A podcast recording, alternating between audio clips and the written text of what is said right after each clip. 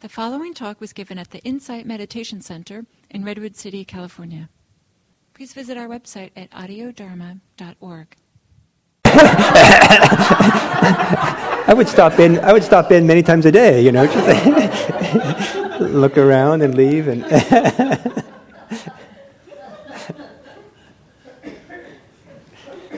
yeah, yeah. So it's important to actually work out. But it helps me to break things down into its component parts. Then I can understand Yeah. what's what's going on better. But yeah, that's part of the reason why I wanted to do these two. Very important qualities, vitaka and vichara. And as I said, some people are really good at the vitaka, the coming back and initial, but it doesn't occur to them to stay, or that, that- that- you know, there's, there's some effort, that, some little, kind of an effort or kind of a muscle to be activated to stay and hang out. And some people are really good at staying, so that when they wander off in thought, they stay there. I'm I'm the champion of that. Which is, you know, but, but a little bit not joking so much, but um, I, I believe that whatever we do regularly, strength, it gets strengthened by the repeated activity. So, so if you that's if you go a lot in, in your meditation into thought and allow yourself to do that long periods of time, you're reinforcing that tendency. Someone else? I saw a hand. No.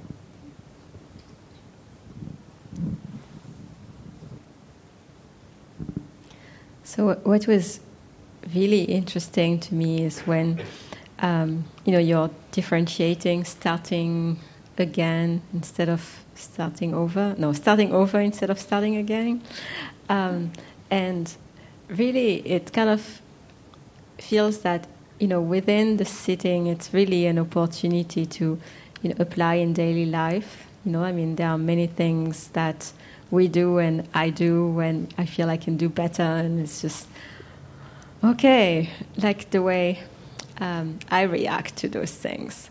I think in a negative way, and so the the breath can be a metaphor and and also a way to work that muscle um, to be kinder in starting over. Nice. Uh, many things can be applied to Many many things, things yes. in life. I, I think it's a wise thing, the idea of starting starting again. Just you're starting fresh. starting you know, wake up in the morning and gets to do it all over again. One of the things I learned in the monastery at Tassajara, which was uh, had a big impact on me, was, um, you know, I worked in the kitchen, so I had to cook all this food for everyone, and um, and the thing was that if you messed up with the food, like you know, you burnt the beans or something, or I don't know what, you know, it didn't turn out right. Um, the nature of food, meals, is the next day you get to start again. You get to try again.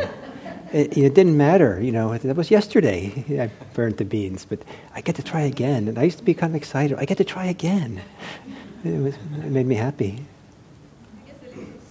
See that I was kind of grasping this morning is I feel that I've always been someone who is starting again. So I feel that every morning, every day, every week, every month is uh-huh. an opportunity to to get a fresh start.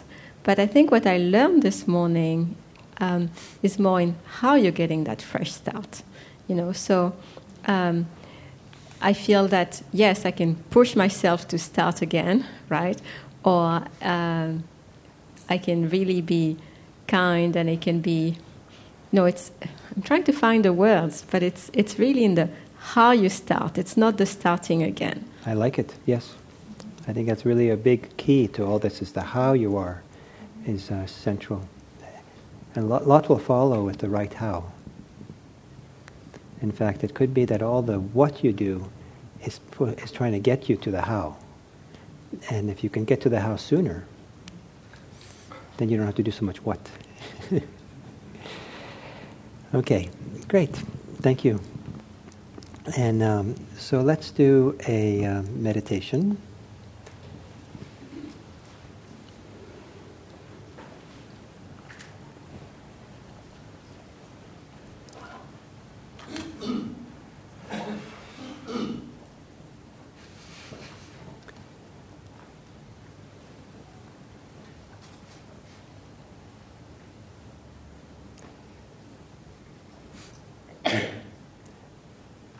So, one of the principles of this kind of meditation is that of uh, being your own teacher, being your own monitor, and then knowing, know, recognizing the conditions that you have in any particular time, and knowing within reason uh, the different medicine, the different approaches that are needed. So, for example, some of you now after lunch could be tired, get sleepy. Fairly common. When you're agitated, sometimes it's nice to emphasize the exhale. The exhale is kind of relaxing. When you're really sleepy, sometimes it's good to emphasize the inhale and kind of give yourself a little bit more oomph around the inhale. There's an upwelling feeling with the inhale, there's energy that comes with the inhale, the body gets lifted with the inhale. And it's going to take that upwelling or uplifting kind of energy of, that comes with uh, breathing in, and then when you exhale, don't give it away. Don't, don't, don't relax it. Just keep it there. So there's a kind of a, it brightens the mind or brightens your being.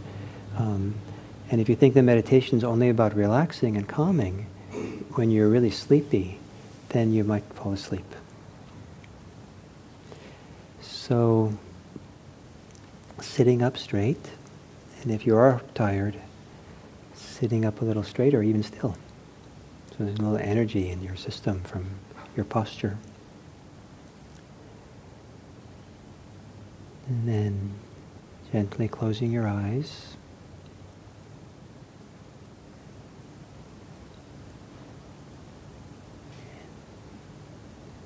And then bring your attention to your posture and see if there are small ways, minute ways maybe, that you can adjust your posture so your posture is more supportive for easy breathing.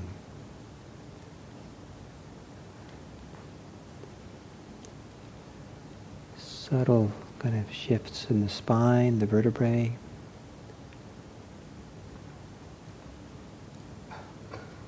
Maybe some little ways in which opening the chest.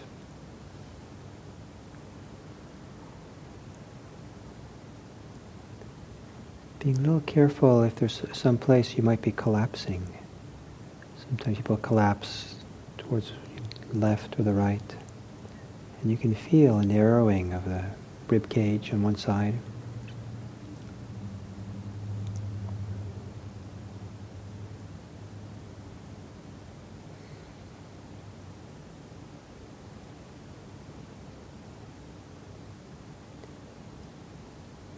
And then in the most gentle way that you can, you can, take a few long, slow, deep breaths.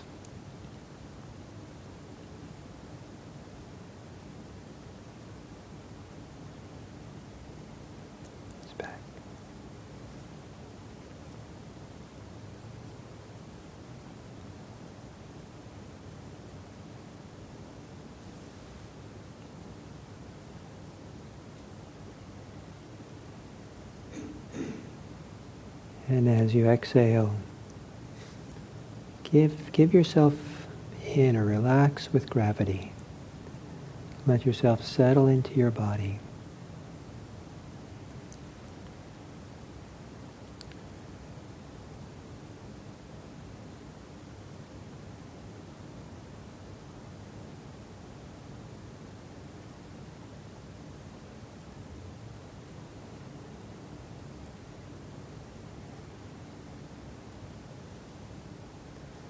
They say that a snail carries its home on its back. We carry our home in our body. To be at home in this body. To relax any way in which you're braced against life.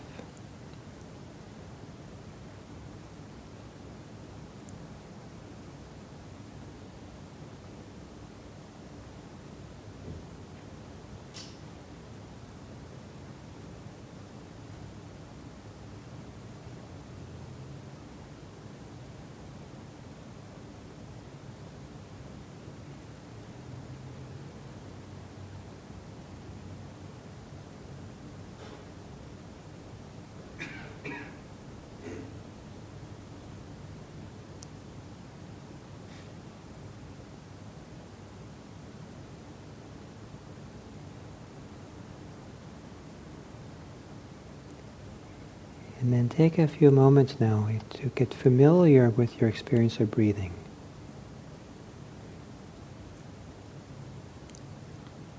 How are you breathing now?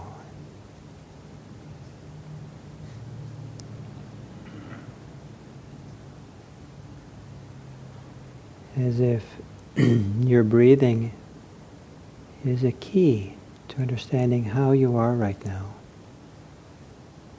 What does your breathing indicate? What does it show you?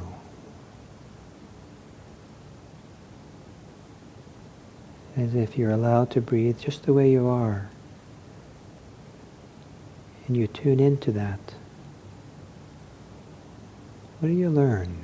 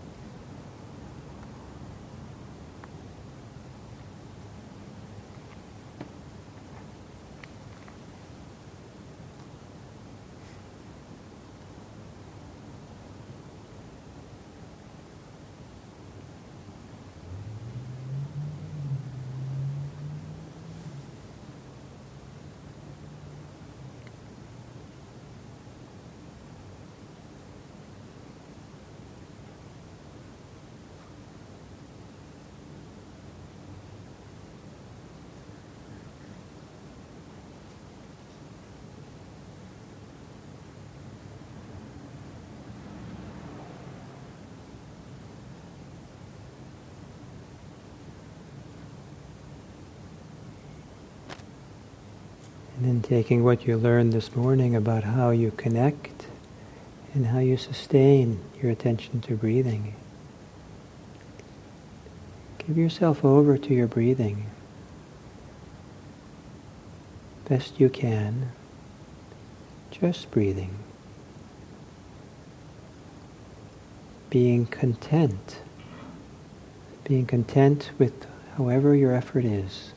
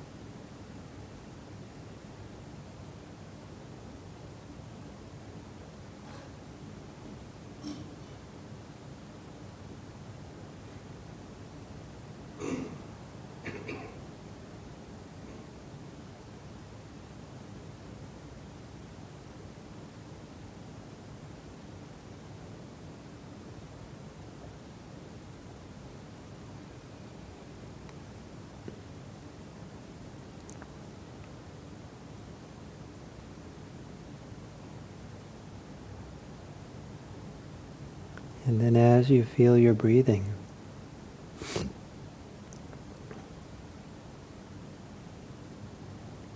with a kind of peripheral vision,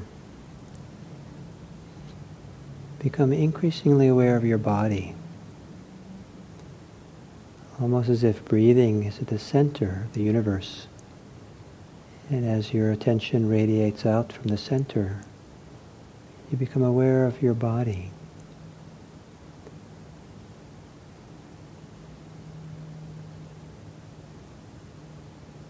Becoming familiar with your experience of your body.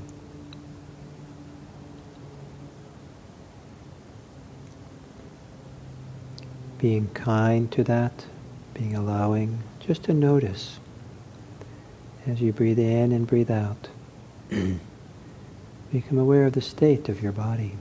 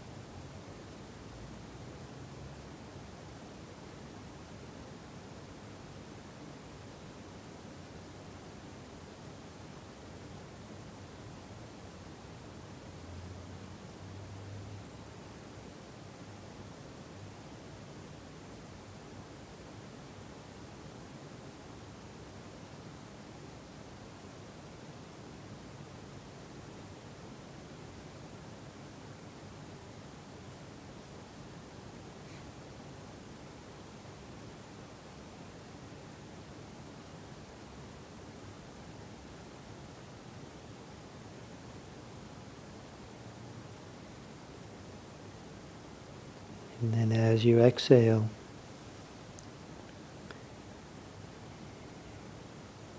you might see if you can relax the body, but not the mind. Keep the mind bright, alert. But let the body soften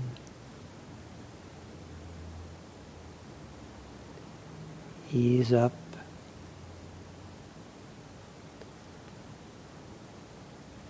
Let the body be at home in itself.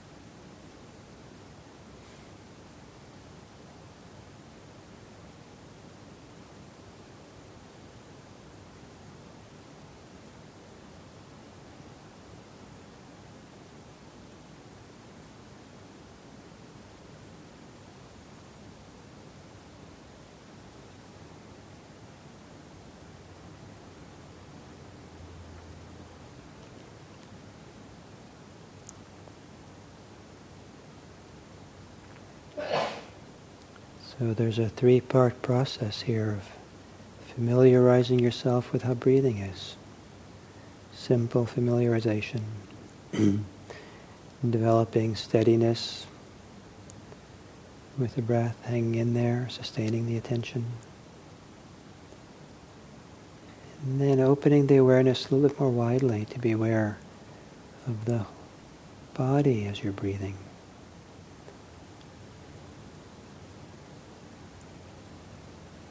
Staying with the breath, breathing through it all. Letting things be as they are, as you're aware of them. And then the third step is to relax the body. Let the body soften. So the edges of the body soften into the atmosphere around it.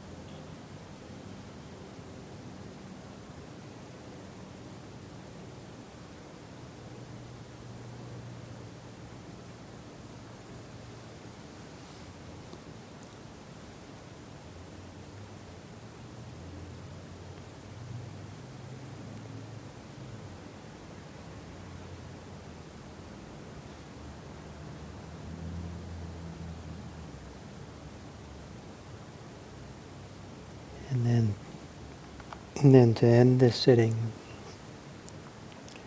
take long, slow, deep breath. Feel your body as part of the transition. So you inhabit your body when you're ready to open your eyes, connected to your body. And when you're ready to open your eyes, do so almost as if you're in your body as you do it, almost as if your whole body is seeing.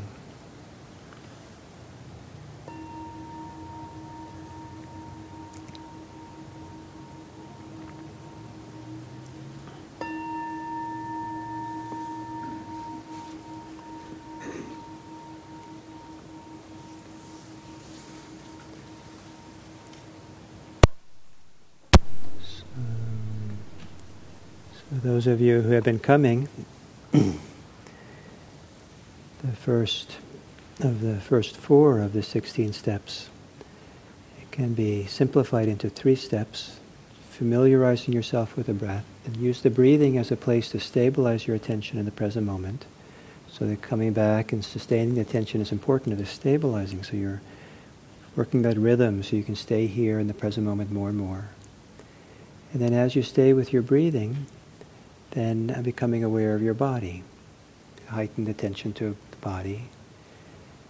And then as you become aware, especially the places where you're tense or held, that then you're allowed to relax. See if you can relax, eh, let go or soften around any of the holding in your body so the body can become softer or less held. And that's the beginning of this process where the relaxing the body is the, the end of the first four steps. Mm. we take a little break and uh, come back and then go kind of quickly through the second four and then introduce to you the, the beginning of the third tetrad. So I think we should take this break in silence, and it can be either a break for walking meditation, or if you, if you are sleepy, if you get fresh air by walking around the block, that's a nice thing to do. And um, we'll take, I think, 20 minutes for this. And so hopefully you can start at 20 minutes after 2, and hopefully you uh, can be settled and quiet the, during this time and, and do something that maybe, if you need to, kind of refreshes you and brings you back fresh for the next sitting. Okay, so let's keep the building in silence. So, um, part of the value of having continuity of attention with breathing is that the more settled we get, the more continuous we get with the breathing, uh, the more likely we are to notice the subtle, maybe first the, the big ways, but then the smaller, smaller ways that we um, are agitated, or ways in which we have thoughts or attitudes that don't quite serve us, that kind of keep us from being settled in a deep way. As we settle more and more, we notice how we're still unsettled. And this process of uh, having the meditation practice and the breath meditation reveal to us where we're unsettled, where we're still caught, where we're attached, where we have attitudes that don't serve us. Um, is part of the process, important part of the process. But if people have the general approach to life to judge that negatively, not judge themselves negatively, then uh, self-knowledge is a drag. Uh, and you know, but self-knowledge is actually the way forward. It's the way to this practice deepens. It's designed to flush out kind of the things that are things we do to ourselves are not so supportive. So you have to be very careful as you do this kind of practice here, as you learn about things that you do or how you are or attitudes you have, that uh, that um, be very careful how you relate to it. Ideally, you'd relate to it with appreciation, not appreciation that you have a few little mental foibles or something. But uh, appreciation that you get to see it, that you're so lucky. Wow, I get to know this. Uh, as opposed to, oh, gee, I'm just a loser. You know, can you believe you know what I do in my mind? And I'm always angry, or I'm always doing this, or I'm that kind of person. I'm always, you know, you know, whatever. You know, we have all these attitudes, you know, this built in from a lifetime of experience, sometimes conditioning. We have some sometimes very fundamental attitudes about ourselves and about the world that are not so supportive, keep us agitated, keep us from being at home and settled and at peace here and now. So it's helpful for this process to have appreciation for any self-knowledge you have, even if it's not very, you know, pretty. Because then you have a chance to work with it. Then you have a chance to not buy into it or believe it or get caught in it or you have a chance to heal it. You have a chance to move beyond it, to grow beyond it, let go of it. So that difference between appreciation and dismay, appreciation and aversion, appreciation and discouragement is a very important difference. So part of this process here is self-knowledge, and your job in the rhythm is to appreciate. Let, let the, there's a time and a place where you'll learn more about yourself, and then appreciate that you have that knowledge. You don't have to appreciate that you have these foibles, um, but you don't have to not appreciate it. Just be very, be very. You say, "Oh, this is what, this is how it works. Oh, this is how it works. My mind. This is what goes on. These are the kinds of thoughts. These are the kind of beliefs. These are the concerns I have. This is the attitudes I have. Look at that." I didn't know that. I didn't know how pervasive it was. And what happens sometimes is the deeper people get in meditation, uh, the more likely they'll notice attitudes which are pervasive.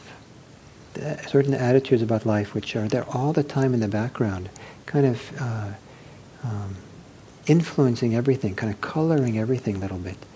And sometimes people can spend, you know, a lifetime not knowing that that background mood is, that background those background attitudes, those background beliefs that they have. And they're so much in the, you know, kind of in the, I don't know if background is the right word, but there's so much there in the background that they're not even seen. They're just, you know, that's the way it is, right? I mean, um, I mean, I imagine if someone grew up, I can imagine someone growing up in America, where they in a situation where they only spoke English, and didn't get a good education. It never occurred to them. They've never been told that anybody speaks any other language. And they just think that's English is just the way people talk and the way people think is in English. And that's just the nature of the universe. And, uh, and then someone, they go to a foreign country and they hear people speaking foreign language and they say, wow, I speak English. it's a particular language. I thought it was just you know, so so, uh, but these attitudes, you know, so there's attitudes of that the world a dangerous place. I have to always keep my guard up. To always kind of check it out, and, or an attitude that um, that um, I'm supposed to get what I want. Whatever I want, I'm supposed to get. If I don't get what I want, I'm unsuccessful. I'm, I'm failing or something. Or an attitude that I'm somehow an inadequate person because of having who knows why.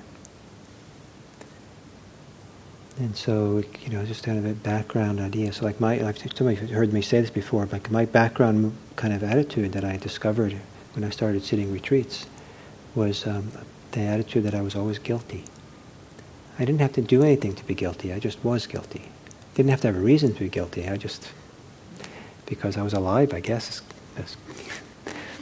And a good enough reason. I, I didn't need a reason.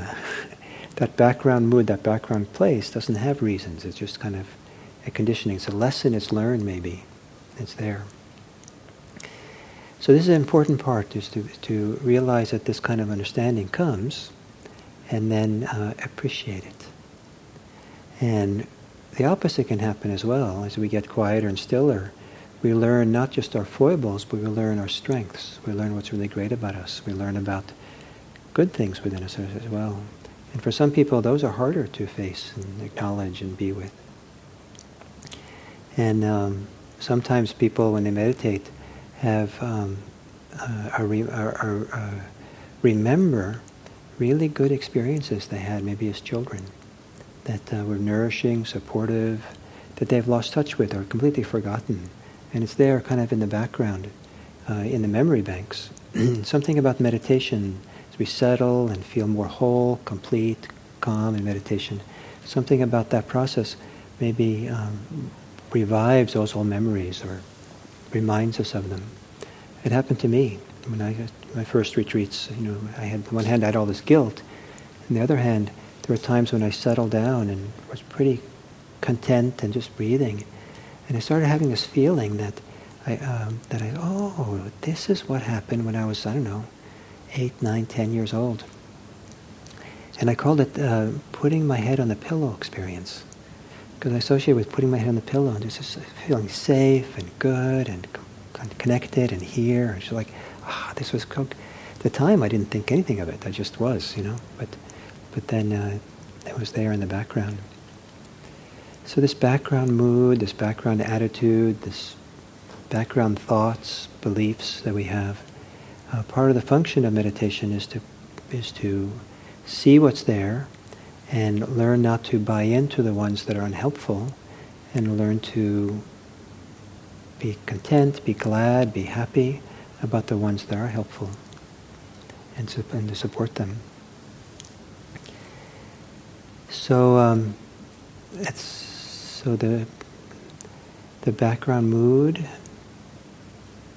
the attitude is also closely connected to the f- the flavor or the texture or the sense, the feeling of being aware itself.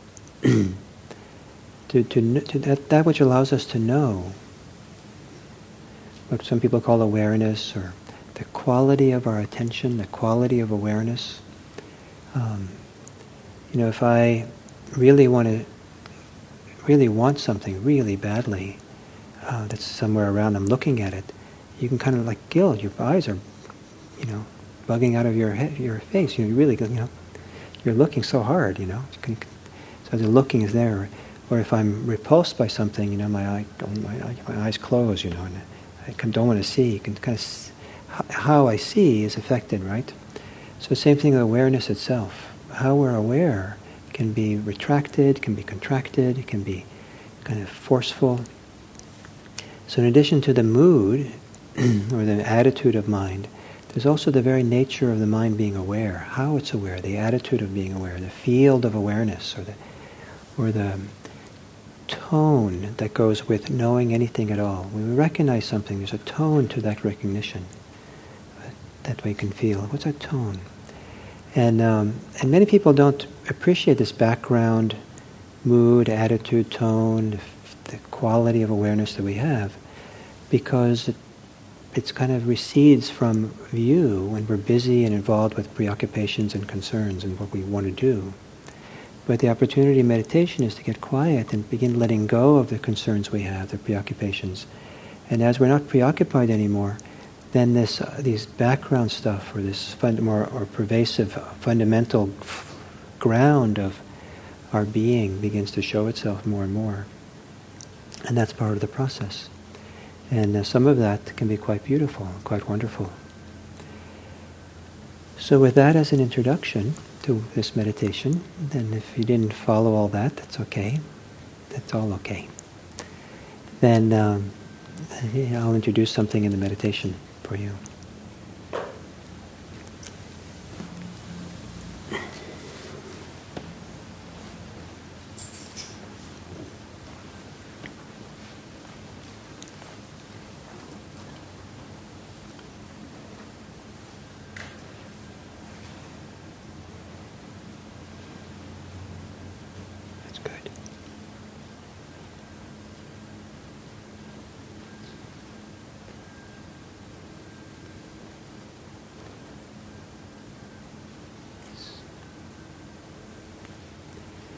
Just sitting with your eyes closed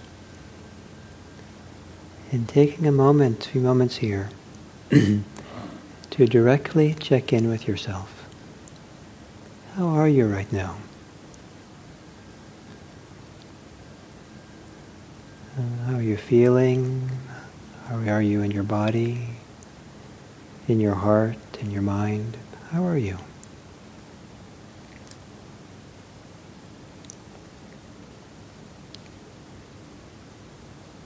And how are you with how you are?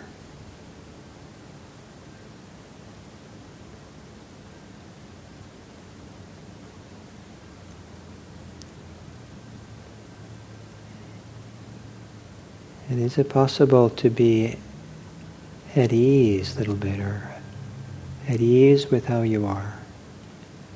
Allowing yourself to be as you are,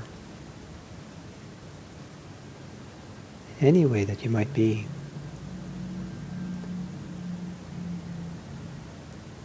And appreciate the fact that you're noticing. Appreciate that you right now, here and now, you can be aware and know how you are to some degree.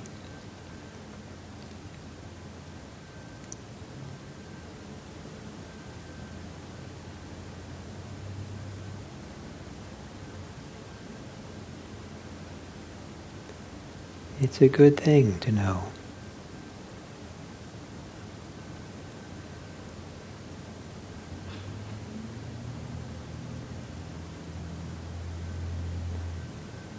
And then let yourself know you're breathing. Let yourself know that you are breathing.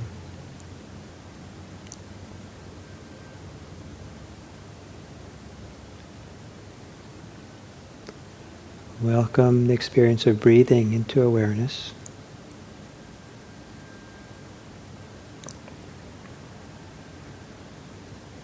And here too, maybe take a moment to appreciate the very act of being aware of yourself breathing, not taking that for granted, or, or not overlooking. What a phenomenal ability it is to know anything at all. And now you're knowing you're breathing.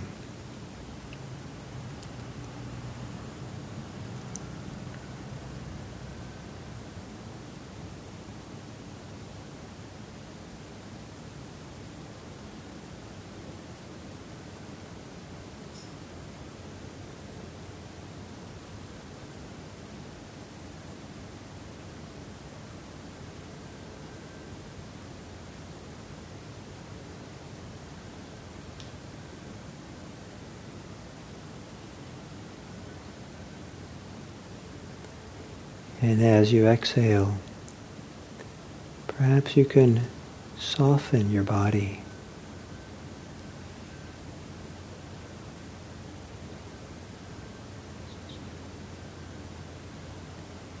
Perhaps almost as if on the inside of your body, as you exhale, you come back to yourself more deeply. Settle in.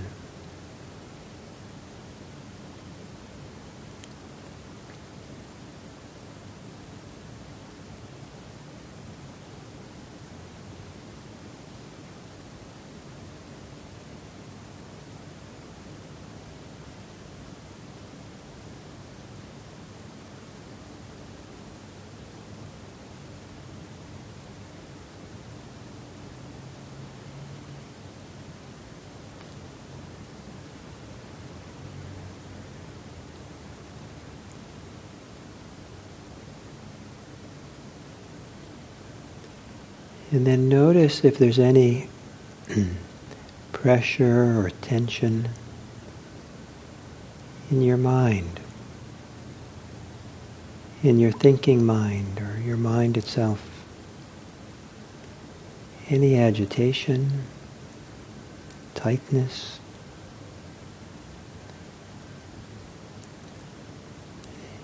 any forcefulness.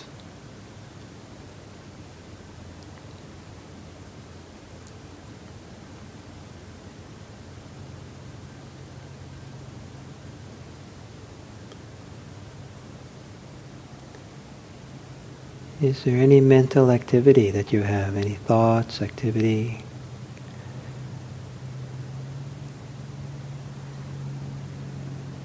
that involves involves some agitation of mind.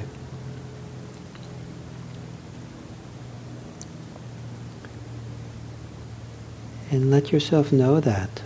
Just know it. Appreciating the amazing capacity to know, to be aware of what is.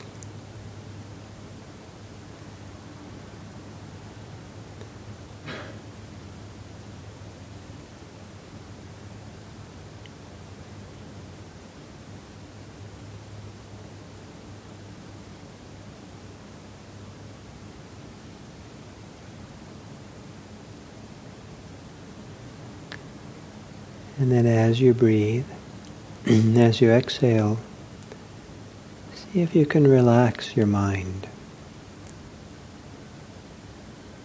Settle the mental activity.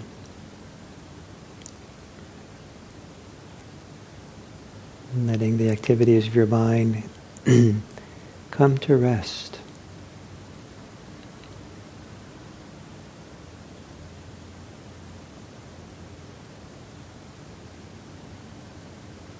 Letting the thinking mind come to rest.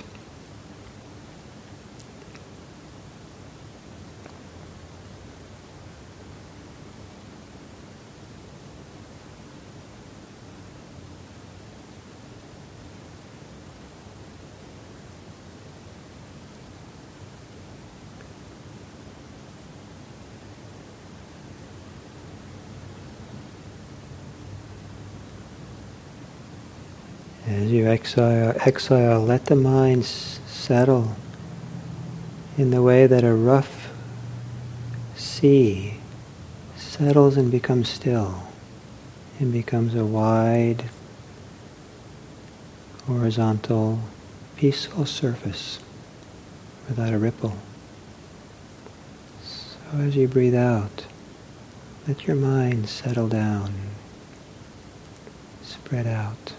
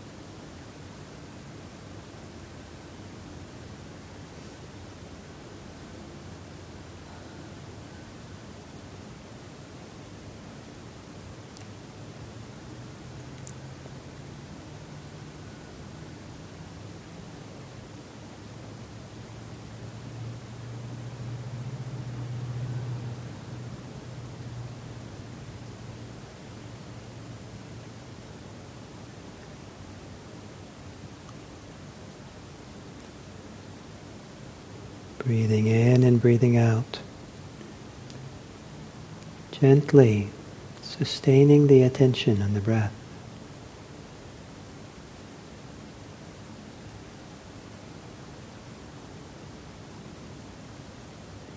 But as you maintain the attention on the breath, become aware of the general mood or attitude or state of awareness within which you're aware of all things the breath, the sustaining of attention.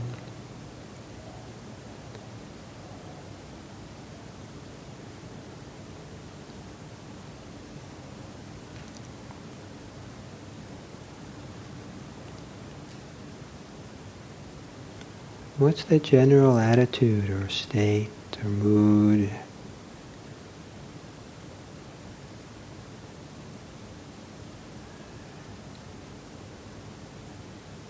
That is coloring being aware. Or that represents what it's like to be aware.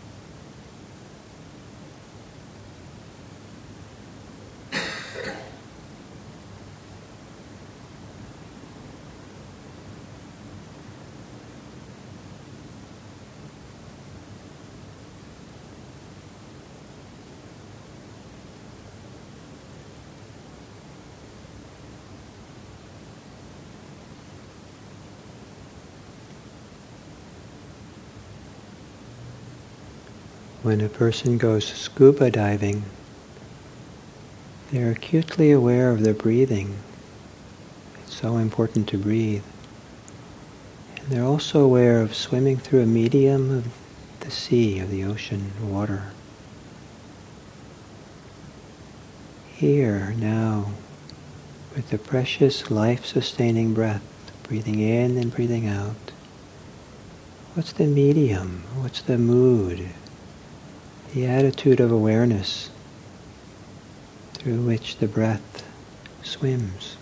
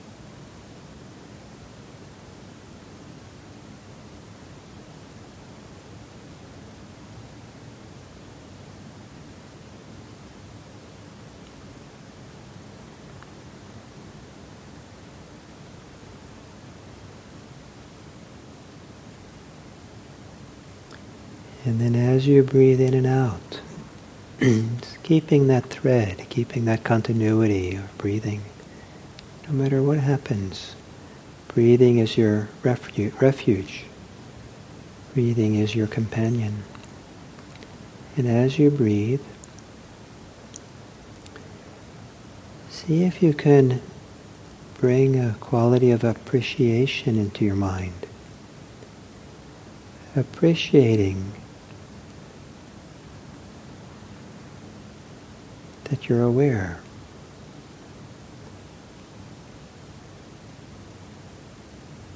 Appreciating the mind itself.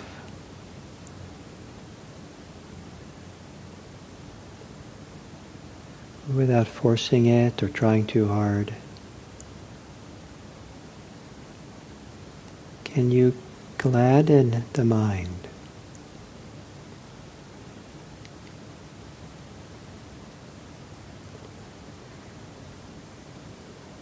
Bring a sense of contentment or well-being to that background mood or attitude?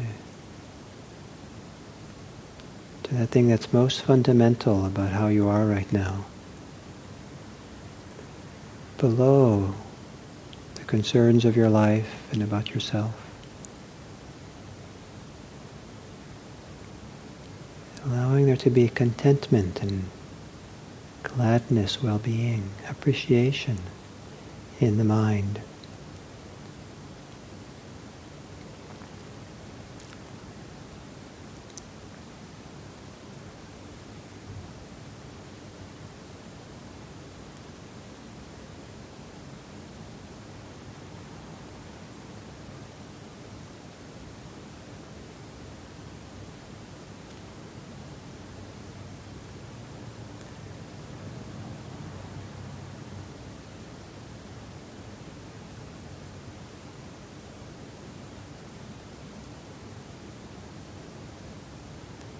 And as you breathe in the medium of the mind, as you breathe in and out in the ocean of awareness,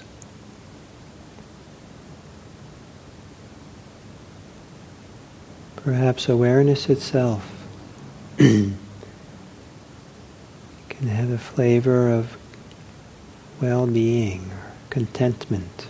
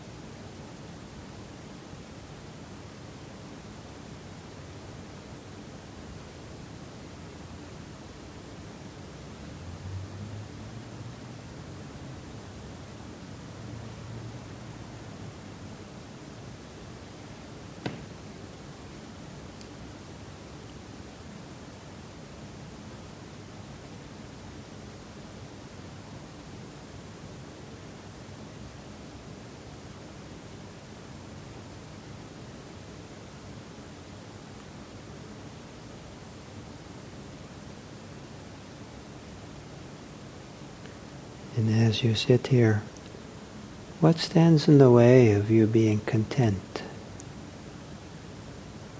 Even if things are difficult. what stands in the way of being content just to be here, alive and breathing and aware.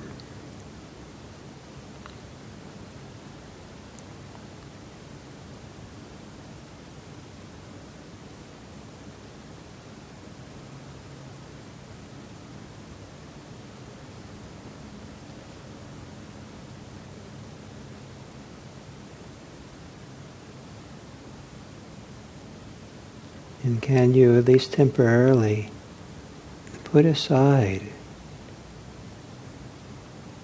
that which interferes with being content? Put it down. Let go, relax. So that you can appreciate the simple act of being aware of your breathing can appreciate awareness and letting the mood or the attitude of awareness be one of contentment and well-being.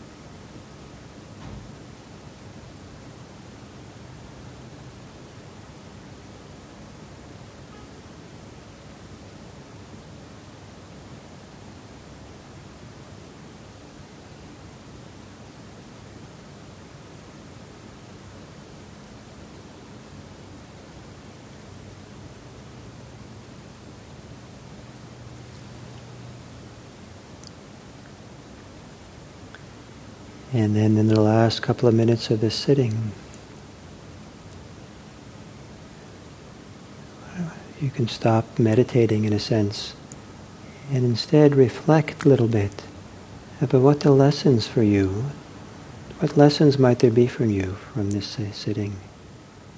If every meditation has a lesson, what's the useful lesson from this sitting?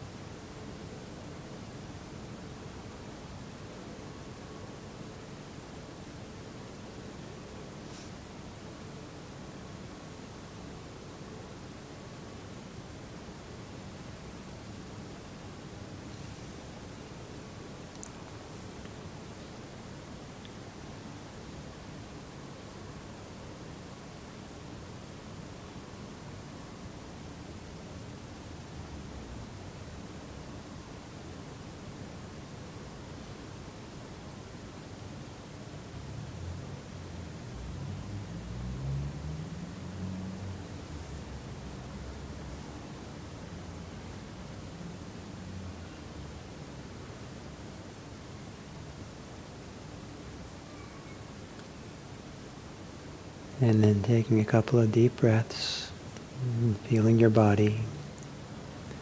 And when you're ready, you can open your eyes.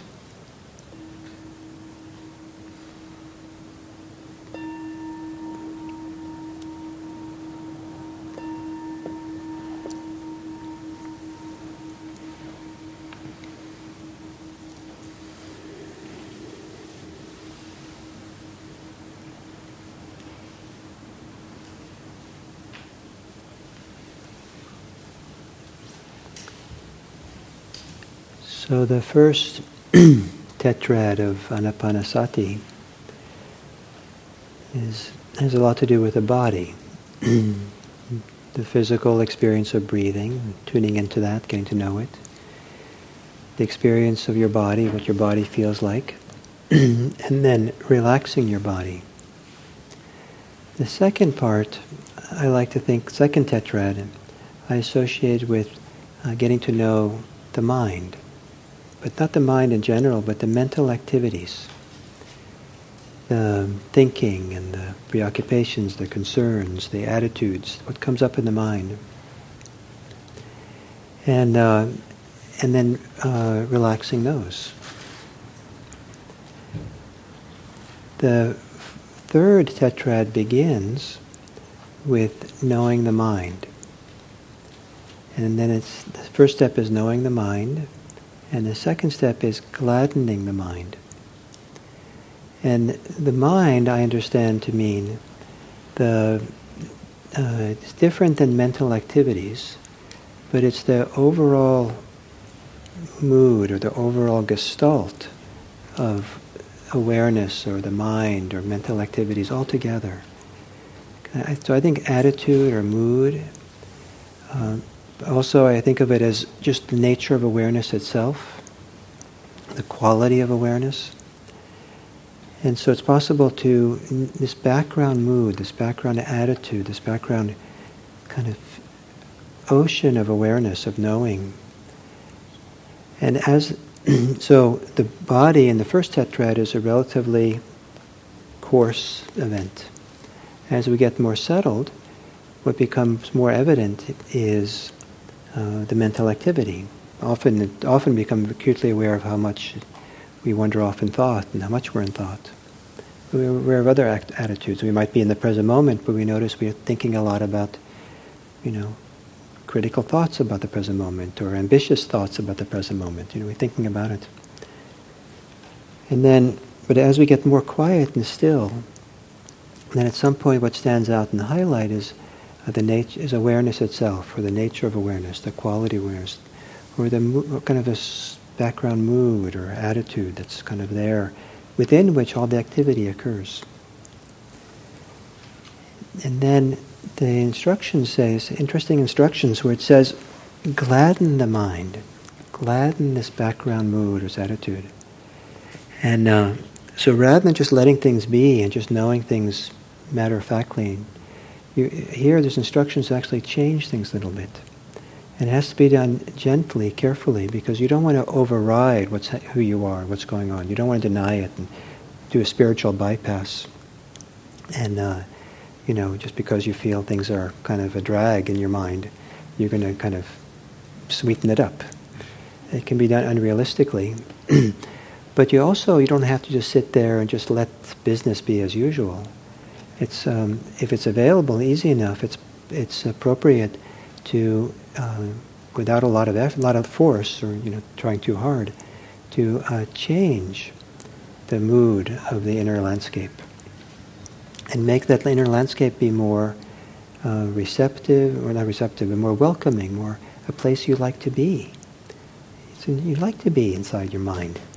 You like to be inside your knowing. You know, it's nice to, because what we're look, what we're going towards, moving towards, is a time and a place where we can be at home in ourselves. Feel really safe. We're happy to go inside. We're happy to be here. It's like, you know, like your best. You're you're your best friend because it's so nice in there. So this is a step to gladden the mind. To I, I associate it with contentment, appreciation. Let there be appreciation. Let there be contentment.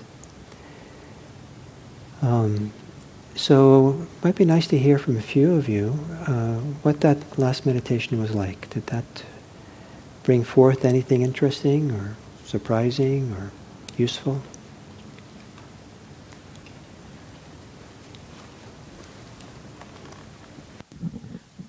Um, well, it was almost like I was seeing my whole past life in a certain way, and especially certain things I've always felt guilty for and never have been able to completely forgive myself and let, let go of. It just all of a sudden it just became part of the landscape of who I am, and it was it was okay to just let it be there. And so it wasn't the landscape; it was just part of the landscape.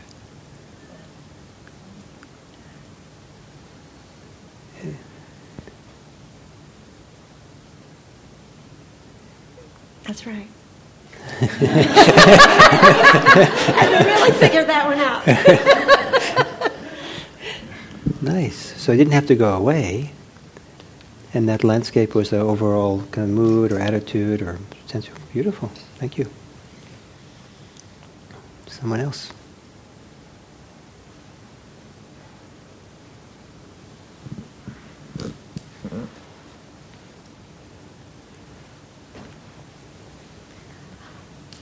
I've really started to think about um, the gratitude piece, you know, knowing this part of me that is somewhat scary, being grateful for being able to see it.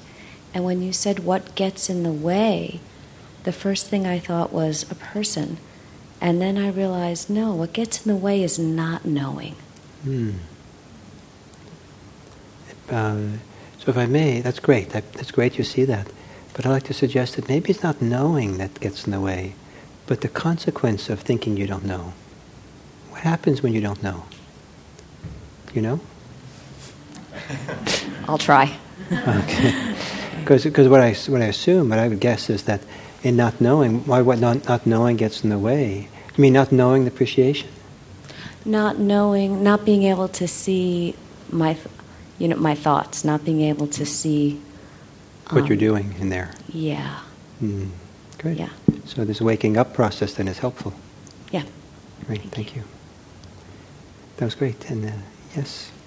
And after this one, maybe someone who hasn't spoken yet today. Um, so I had lots of thoughts, and unlike the previous sittings, um, I wasn't so upset that I had lots of thoughts. I was just more uh, watching them, and they were coming and they were going. I was able to let go of them and feel pretty calm underneath this passing parade of uh-huh. thoughts. Wonderful. So the, ba- the, the, the, underground or the background mood or the under, the ground of it all was calm. Yes. And allowance of not being caught in them. Yeah. Uh, and so there was a kind of a, kind of a landscape kind of comment. There was a, there was kind of a wider field in which you could it could occur rather than being the thoughts. Or exactly. Nice. Yeah. Very nice. Yes.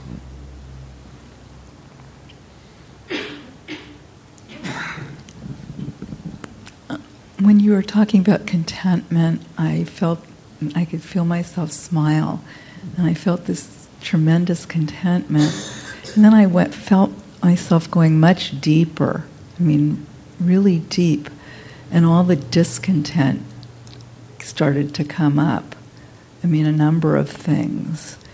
And I, I remember thinking, which is true? Are they both true? And um, I got that in this moment. I felt very content in the moment, but that the old discontent was still there. Mm, nice. And so, so, it was, it, and now in this moment, I feel content, but I, but the other stuff is there, and yes. that's I'm not happy about that. so, so, like, oh, so it's complicated. All these multiple attitudes going on at the same time. but uh, old habits can persist, but uh, they don't have to be the only game in town. They can just be a piece of the landscape, right? So there can be discontent, but there's be a wider field of content that even knows that. That would be nice. So life is easier that way. So, yes, Anne.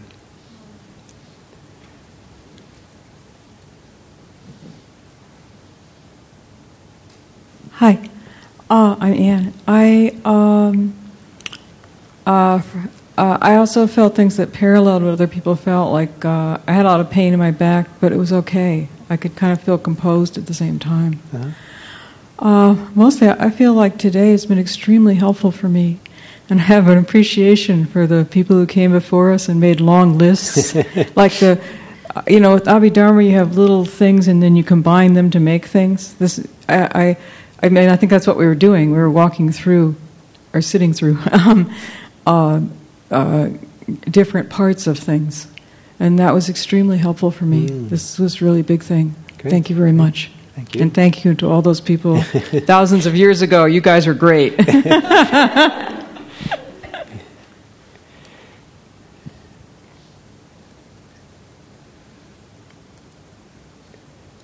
it's, it's okay if you had difficulty with that. You know, you, you don't. You know, I'm not you, but, but it's. Uh, when I do these kinds of guided meditations, it, you know, it's uh, it's also a setup for some people being discouraged because you think you're supposed to be on track and it's supposed to be easy, right? I'm just I, it's easy for me to, to talking is easy, right? You say, and then you think you're supposed to be right along, but that's not, you know, the mind doesn't always cooperate, and you have other issues going on. So I don't want to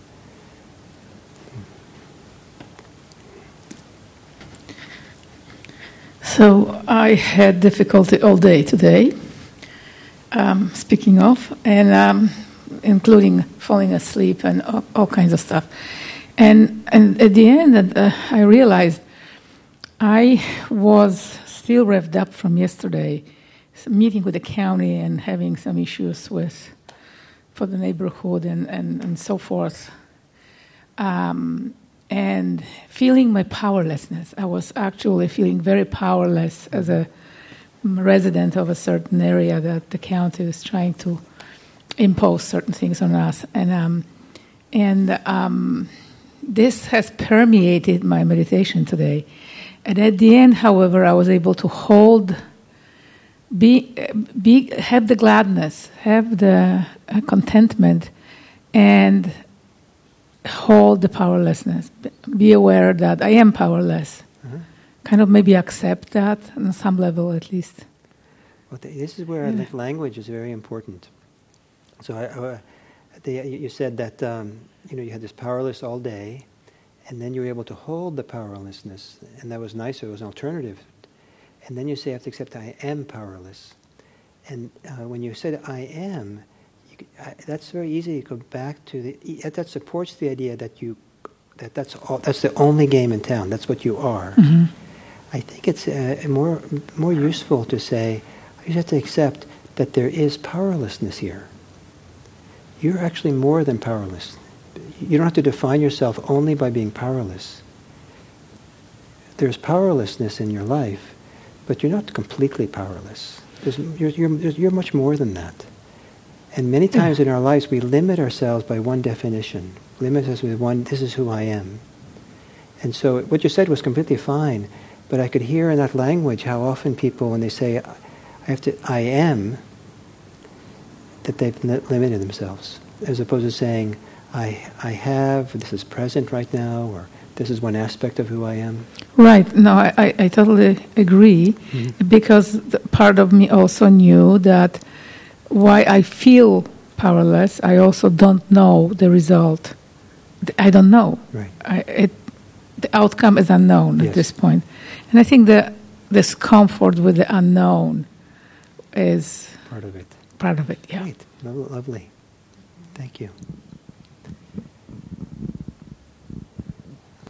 So, what else? Anything else you want to ask now? We have about 10 minutes left here. And uh, Anything else you'd like to say or bring up? Ask, report.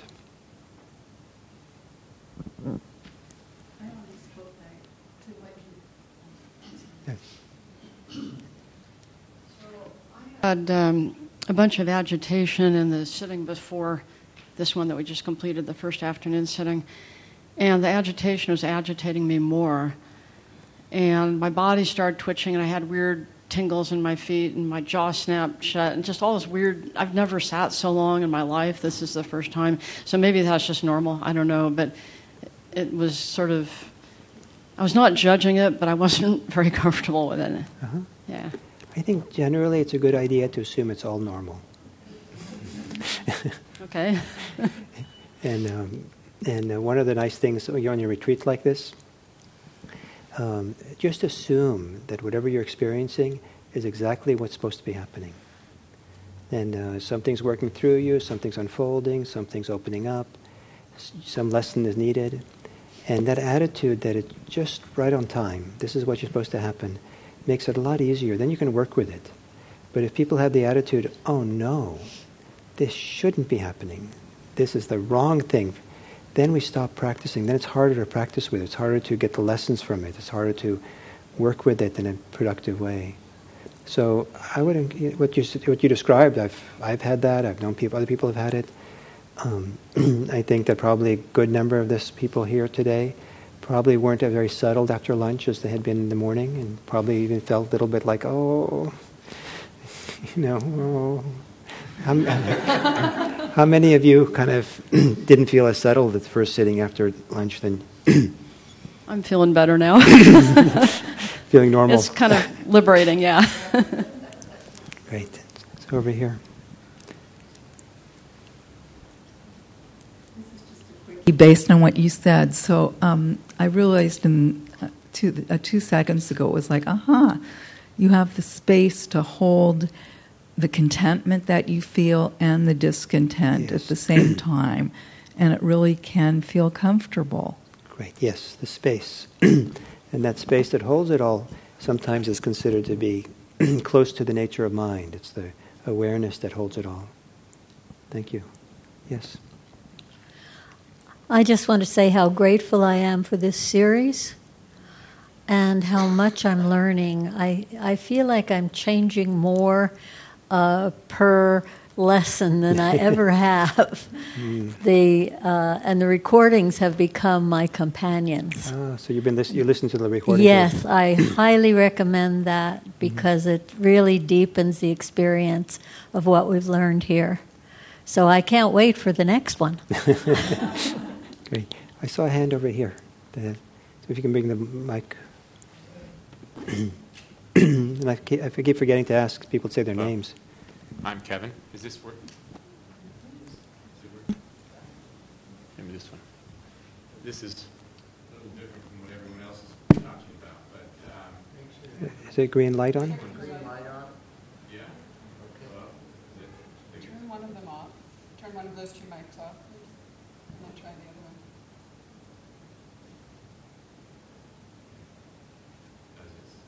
No. Try the yellow.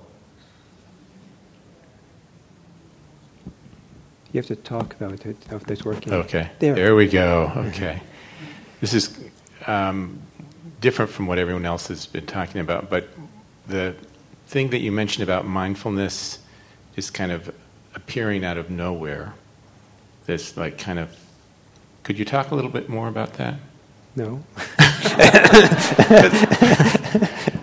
was my first reaction, but but. Um, I don't know what to say. That um, maybe some other people can be more eloquent about it than I. But the idea that um, um, um,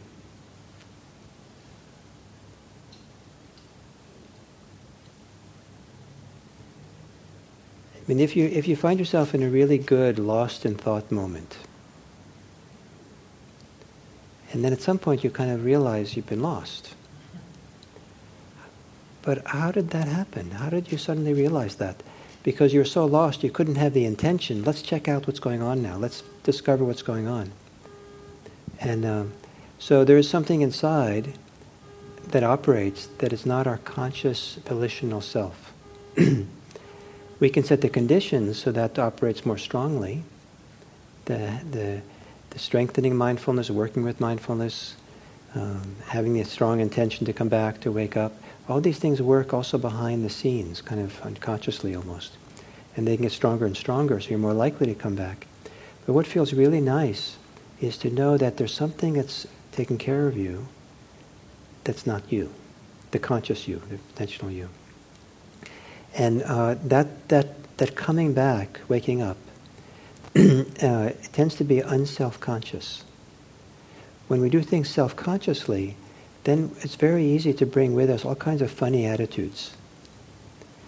But to, to appreciate that moment when we came back without any volition, just were there, then um, there might be a, a, a, and to study that, kind of be aware of that, you might discover something about the nature of unself-conscious mental activity, unself-conscious way of being, that then as you appreciate it, you can let it kind of grow and develop and, and kind of inform how you meditate. Thank you. That's a good answer.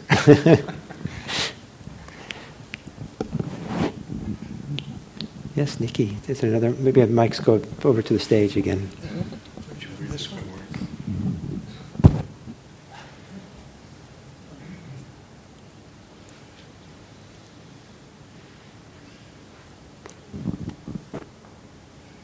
have a bit.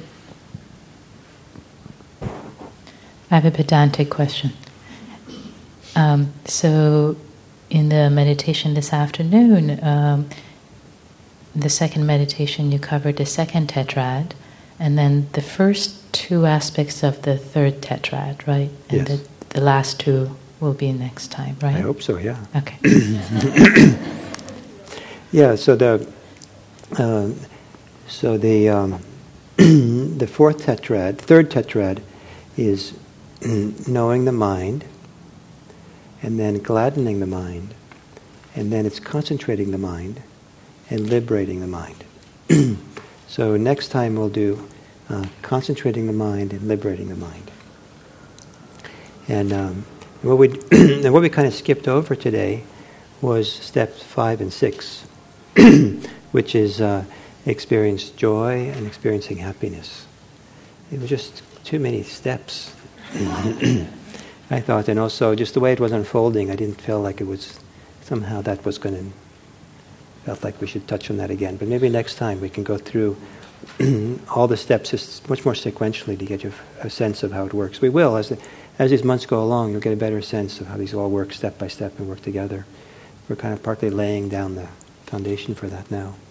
So maybe next time we can do it more sequentially and go through it all, and then, but then we'll get to uh, getting concentrated and getting liberated. Isn't that nice? All in one day. So, a logistical question for those who didn't start with us the very first time: Do you have online the I don't think we posted list of tetrads? It's posted. Yeah. Ah, so Okay. so on the Audio Dharma site, on the Audio Dharma, there's a place for the the recordings from last time. Not the first. The first class wasn't recorded. The second one was last month, and uh, Don put the re, the that handout uh, of those 16 steps on that you know as a PDF next to the recordings.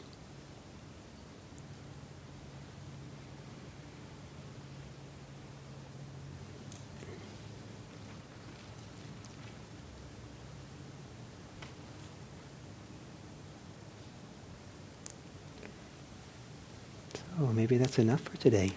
I feel like it's enough. I'm content. and um, the, uh, I hope that this kind of uh, whole approach also gives you a sense of the richness, of the great value in the, of uh, breathing. It's focusing on breath. There's a whole universe begins opening up uh, through the f- constant focus on the breathing, being with the breath. And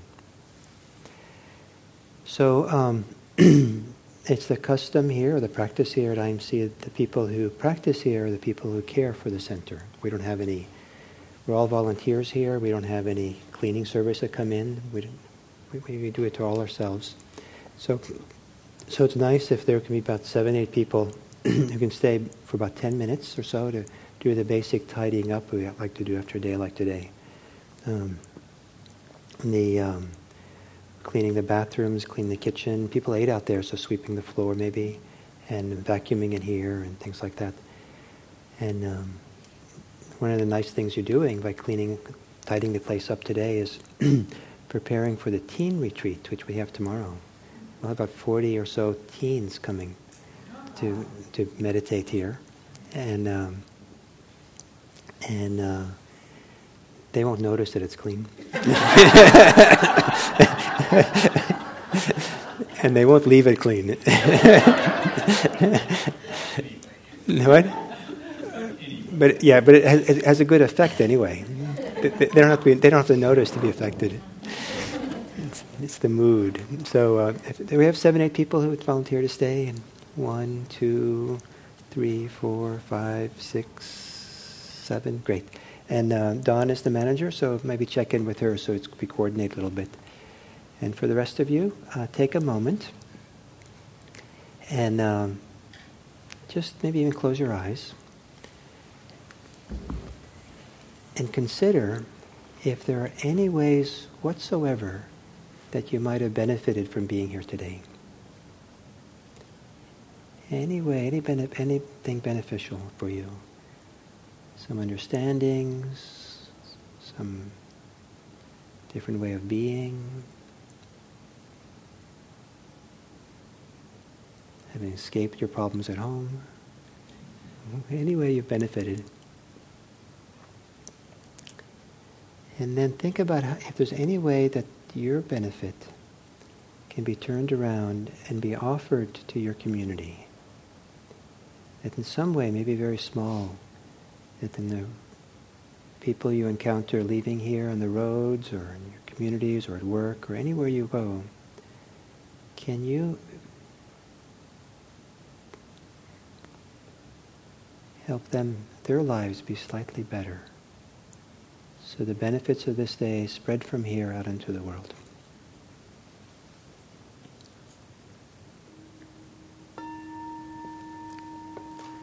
Thank you all. And uh, Jan, do you need a ride back home?